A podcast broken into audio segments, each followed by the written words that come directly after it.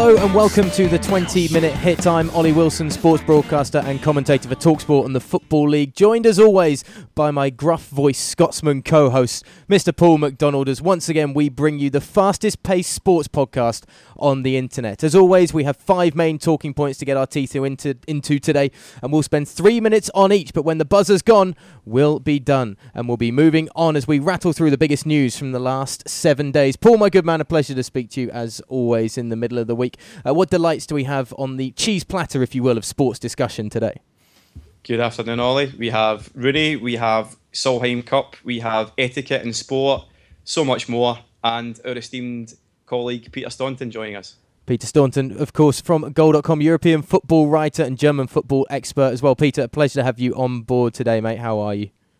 I'm doing well, Ollie. Thanks very much for the invite. Uh, always a pleasure to uh, to hear you. It, it, actually works out quite nicely because it turns this podcast into an Englishman, an Irishman, and a Scotsman joke. So you know, at least if people listen to it, then we'll have a good laugh down the bar afterwards. So that'll be uh, that'll be okay. But Some we would say it's a joke of a podcast. hey, your words, not mine, and hopefully not many other people's as well. But we will dive into our first topic of uh, today. Of course, the World Cup of Rugby starting in the UK, or many would call it the Rugby World Cup if you will, this weekend. And already a massive upset in the tournament. Gentlemen, Japan beating South Africa, a thousand to one bet. Nobody saw it coming. So let me ask you this Is this the biggest upset in the world of sport, perhaps ever? We'll kick it off with you, Paul. I think it is, yeah. If you look at the, the betting markets for a two horse race, they are unprecedented when it comes to an event like this the, uh, Japan were being matched at 800 to 1 on betting exchanges. The, uh, Betfair also picked up £375,000 of bets uh, on South Africa at 100 to 1 on for them to win this match. Such was the confidence that South Africa would easily dispatch Japan. You bring into the mix that the Japanese had a player making his 95th appearance for his national team, and this was his first victory and you bring all that together, and it's quite an astonishing moment of sport. Okay, but I, I, will say Japan only ranked 24th in the world going into this game. South Africa, of course, ranked third in the world. So, uh, as upsets go, it's not like there's a huge gulf of 100 ranking points or anything like that. Uh, and, and, may I just point out as well, 1991, uh, 91, excuse me, Wales against Western Samoa. Uh, Peter, can you really say this is the, the best, the best, greatest underdog moment in, in sports history? Well, the thing is, uh, the performance of the Japanese side won't have come as any surprise, really, for the South Africans. I was reading some of the interviews subsequent to the defeat, and you know they were well aware of the strides that have been made in Japanese rugby over the last three or four years. There's a lot of imported players uh, over there now, and the standard um, has risen. Uh, combined with that, and you know, South Africa, they've been criticised for sending a, an aging team uh, to this World Cup. I think they've got the oldest player at the tournament, 38 year old. Um, and also, their form wasn't exactly great when they lost in Durban to, to Argentina in a game that they would, you know, traditionally trounce the Argentines in. And I, I think that that sort of opened up a, maybe a little bit of a psychological gulf between South Africa and the rest of the nations at this World Cup and, and showed that, you know, maybe uh, with the right coaching and um, obviously with Eddie Jones, um, Japan have a, a, man who was involved in South Africa's World Cup win in 2007. So with the right type of coaching, the right type of discipline on the field, then there was every chance that South Africa could be got at, and, and that's exactly what and happened. And an early point in a tournament as well. You know, you've got a South Africa side that are perhaps a little nervous, want to settle into this tournament, and are expecting to coast past somebody like Japan, and you've got Japan first game of a tournament are really suddenly up for, for getting at one of the big sides in in, in the Rugby World Cup pool. I, I think you're I think you're losing this battle here, mate. No, listen in sports such as football, teams can defend deep, they can frustrate opponents and get lucky results. In rugby, it hardly ever happens because of the nature of the game of rugby. There's 80 minutes, the way that the, the, the game turns over, the way that possession is, is switched between the sides, it generally always means that the best teams rise to the top. And there is an established elite in rugby that are significantly better than other teams put all that together, and Japan's achievement here is all the more astonishing. No, I, I, as in world sport, Paul. I'm sorry, but I'm saying uh, 2007 USC upsetting Stanford. Uh, I'm talking about the miracle on ice in 1980 in the Olympics when the USA beat the heavily favoured Soviets. That's it for for uh, for this it's not the greatest uh, upset in sporting history. Uh, we'll move away from the Rugby World Cup, although I'm sure we'll be back with the Rugby World Cup later on uh, as the weeks click on through the tournament, and we will get back to basics, back to football, and we will talk about the big talking point from Arsenal against Chelsea on the weekend. Diego Costa and Gabriel squaring up. Diego Costa winding up the Arsenal defender so much so that he reacts and gets himself sent off. Peter, is Diego Costa the villain that we all just dislike and don't ever want to see in sport again, or is he exactly what we need in football in this day and age? Uh, well, I think to, to bring that down on either side of the debate would be would be wrong, and it would misinterpret uh, Costa's role in the team. He, he's not a villain. Um, you know, he's, he's just a centre forward trying to do a job of his team, and a, a, lot of, of what he does on the field, I think, tends to get a little bit overblown because of the reputation that precedes him. Now, look, he should have been sent off, uh, Costa. Uh, quite apart from uh, the confrontation with Gabriel, what he did to Laurent Koscielny will quite rightly earn him a ban. Uh, but had that been spotted by Mike Dean, then you would hope uh, that he would have been sent off for that. But you know, after that particular flashpoint, there's only one man to blame uh, for this furore, and that's Gabriel. But, but Costa he had no business re- getting involved. He was pushing Costa in the chest.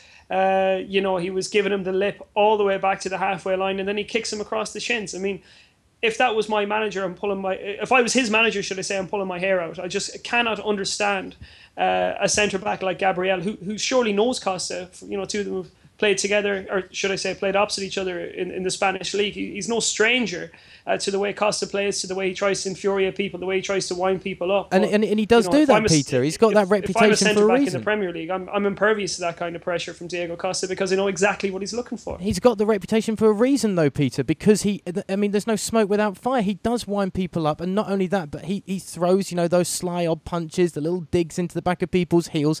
You know, he, he can be an utterly despicable person on the football field in terms of playing this sort of tactic. And it, it's in the world of the beautiful game, the fast paced game, it's surely not what we want to see right now, Paul.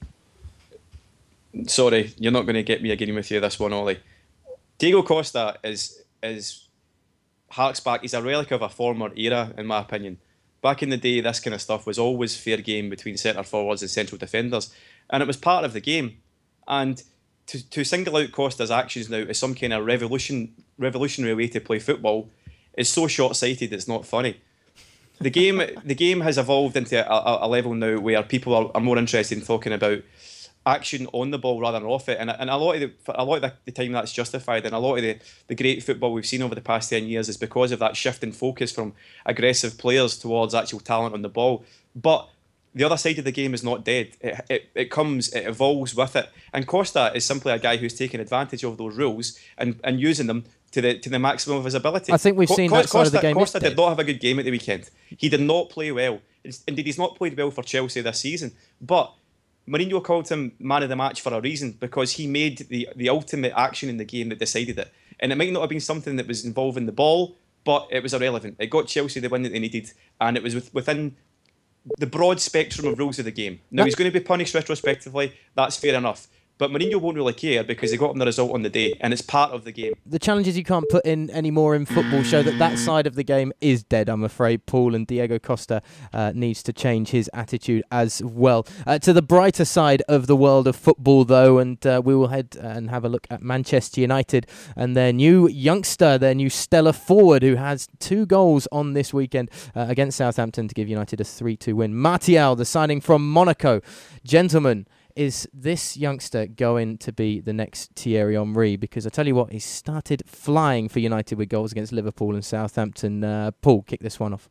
Yeah, um, there was some comparisons to Thierry Henry made about him pre uh, pre signing um, from from some of the colleagues that I, that, that I saw on Twitter, and I, I wanted to reserve judgment. But I have to say, having watched the game at the weekend, I do see where the comparisons come from he has got a, a, an air about him in the box, a, a, suaveness and a sophistication with his with his finishing uh, that reminds you of Thierry Henry. The way that for both goals he he remained completely calm in the area and gave the goalkeeper no chance. It was reminiscent of of uh, Henry at his pomp at Arsenal, where, where the goalkeeper simply stood no chance when when Henry was bearing down in goal. Now, obviously, Henry scored near, nearly 200 goals in the Premier League, and Martial has just got three so far.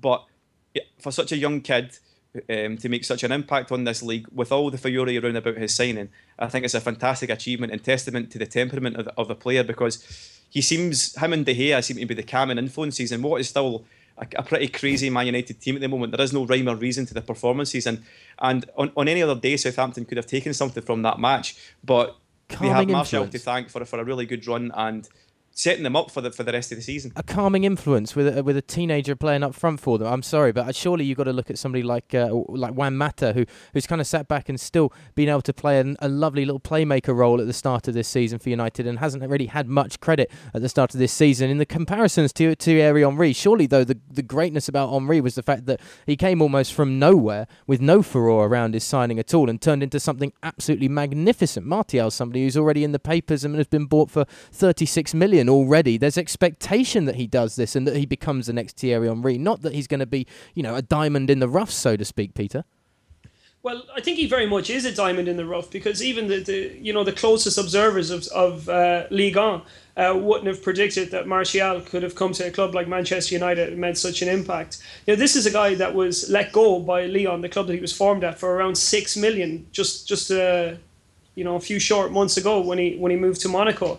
And the reason why his fee is so high, in fact, owes a lot to uh, the negotiation brilliance uh, that goes on at, Lyon. Uh, because they have quite a significant uh, sell-on clause uh, from when he departed from Monaco. So you know whatever Monaco sold Martial on for, Lyon are effectively getting getting half of that. So although we always you know laud Lyon for the prices they get for their players, here they are earning massive massive profits on players that aren't even theirs anymore. So you know I think a little bit of the negotiation skills for um, the president Aulas needs to be needs to be recognised here too. But what I will say is what has what Martial's impact has thrown into sharp focus at the start of this season is the form of Wayne Rooney. Um, you know, obviously he's not scored a goal in the league yet this season, and it's been left to Martial and Mata and Ander Herrera to drag United through uh, and get results from places that they don't look like they're going to find them. Uh, you know, Rooney, due to his form, due to his injury troubles, and he just can't get going yet this season, and it, it just demonstrates. Um, You're out of time, you know, Peter. they- I'm they afraid. need a, a hero from somewhere. You're out of time. You are going well over the buzzer there, my friend. Not not happy about that at all. You will not be invited back for another go here. but um, I- look, you pay 36 million. You expect uh, you expect quality straight away. I'm sorry. We'll move away from the world of football and we'll talk about women's golf. It's something that I don't think uh, many of us were expecting to be too engrossed into this weekend, the Solheim Cup. But actually, one of the major talking points from the weekend's action and getting into etiquette on uh, on the world in the world of sport and particularly on the golf course. Of course, uh, Pettersen and uh, Charlie Hull taking on Brittany Lang- uh, Lancium and Alison Lee. Uh, and Pin- Pettersen calling up Alison Lee as she picked up her ball off the green, the American, because she believed that uh, the Europeans had conceded that hole to the USA. Uh, Pettersen said that they had not. As Lee picked up the ball, she called a foul on her. The USA took that, uh, lost that point, but went on to win the Solheim Cup with a record eight and a half point come from behind victory. Uh, gentlemen, that no doubt spurred on the USA's comeback, the uh, controversy uh, just before the singles matches took place. But does this bring up the rules of uh, etiquette, or, or should we be playing by the rules of golf when it comes to these sorts of sports, Peter?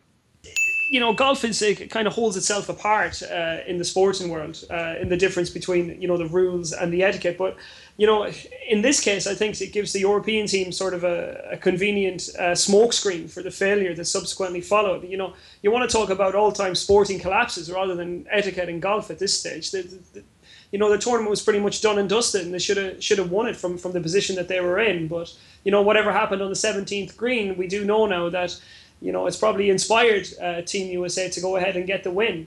Um, I don't know. Paul, Paul's more of a golf man than I am, so he would be able to assess uh, the etiquette part of it uh, more than I would. But all I saw was it was a smokescreen uh, to detract from the fact that Europe blew it. But don't don't you want to don't you want to be playing by the rules of the game, Paul, rather than be living up to these kind of terms of etiquette and gentlemanliness on, on a golf course? Wouldn't you rather, if if the pole's not been conceded and somebody picks up their ball, you call them out and you say, look, we're still playing here. We we still want to take this point and we want to make sure that we cement this victory as early as possible. Yeah, I wonder if you tell that to Diego Costa, how his round of golf would go. Um, you're talking about two ends of the spectrum here, um, and the opposite end, etiquette is intrinsically linked to the game of golf. It is, it has been for 150 years, and that's why this has been such an incident. Um, I don't appreciate Pettersen's actions whatsoever. When when you motion to leave a green in a match play competition, um, to me it suggests to the opposition that the, the, the putt's been conceded. And I can completely understand where the Team USA came from with, with picking up the ball. Um, it's an 18 inch putt. It's not it's not even, in my opinion, a negotiable distance. In the Ryder Cup, that would uh, involving the men, that would have been conceded without without a second thought. Uh, I just I, I, just don't understand the kind of the thought process here of the European team, and they've ultimately made themselves look stupid. Uh, people always talk about golf being the, the game of of of um, sporting sporting behaviour.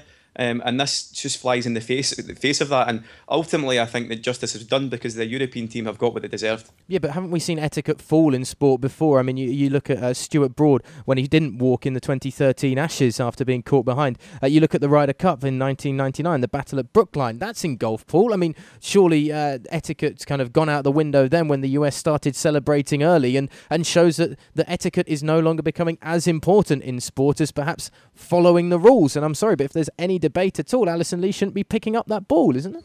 The Brookline incident was a dark day for golf that's been that, that has never been forgotten since, and they've made great strides to make sure that it never happens again. But even the Brookline incident was blown out of all proportion. After Justin Leonard made that putt in '99, no one ran across or Olazábal's line. It did not impact the game of golf whatsoever. Yes, they celebrated exuberantly, but because it was an incredible putt, nothing else. I think that the, the, game of golf has been striving to get back to that level of etiquette, and this has set it back. Well, uh, we will leave the Solheim Cup behind, and uh, uh, we will. Uh, at least I know that if I go to Paul's house or play golf with Paul, uh, he's going to be a gentleman about it. While I uh, while I try and break all the rules as possible to try and beat him on the golf course, gentlemen. We will wrap things up today with the Davis Cup taking place this weekend, and Great Britain fantastically booking themselves into the final of the Davis Cup this weekend. But as a sporting contest, is it something that anybody really cares that much about these days? Is there still an interest? For tennis outside of the main Grand Slam tournaments and those main top players of Djokovic, Murray, uh, Nadal, and uh, and Federer. Uh, do we do we care at all about the Davis Cup, Peter? Ollie, this is a brilliant story, uh, the Davis Cup story. And aside from Maradona leading Argentina to the World Cup in 1986, I don't think we've ever seen in sport one individual drag a team towards a title like Andy Murray has done with this Great Britain team. You know, this is a guy that has been criticised for his Scottish nationalist politics uh, in the past. But if you want to see where Andy Murray's heart lies, then, you know, his actions are speaking far louder than his words ever did. You know, um, against the USA, against France, and against Australia in the semi-finals. Uh, Great Britain won nine points. Uh, of that, Andy Murray was directly responsible for eight of them. The only point that he didn't win was uh, James Ward's uh, victory against um, John Isner uh, in the first in the first set of knockouts in that extraordinary match.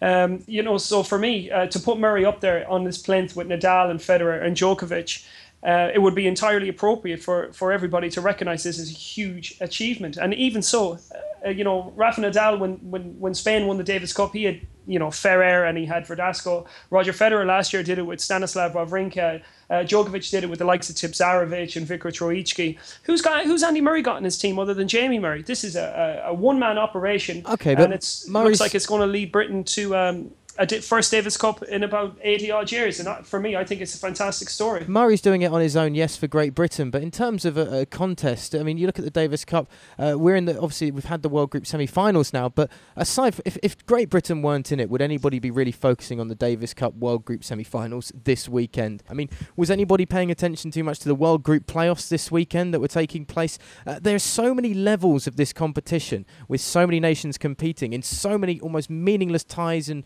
meaningless fifth rubbers at the end of weekends it's just a competition that's it, to me it's dying on its legs compared to the incredible Grand Slam tennis that we get when the big four are facing off uh, against each other in the U.S. Open and at Wimbledon and places.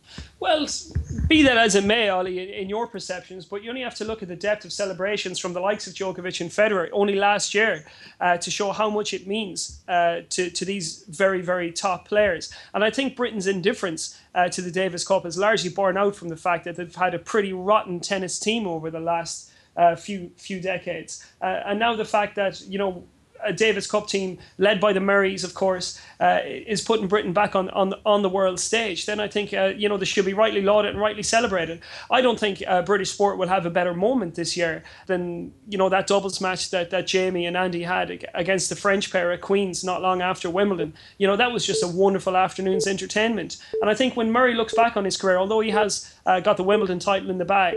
Uh, and although he has uh, the US Open title in the bag, I think he'll look at the Davis Cup and he'll look at the Olympics in particular as uh, great moments in his career. And there's more to it than the majors. Paul silent on the Davis Cup, uh, much like many of the fans were around the empty courts uh, in, in, the uh, in the World Group playoffs and elsewhere in the tournament, away from uh, Team GB's victory that saw them find their place in the World Group final against Belgium this weekend. Gentlemen, we will wrap things up here on the 20 minute hit today. An absolute pleasure to talk to you both. Remember, you can catch up with us on Twitter at 20 minute hit 20 minute hit, all one word, all lowercase. Until next week, a pleasure as always, gentlemen. Have a very good week to you both. And we'll catch up with you all next week.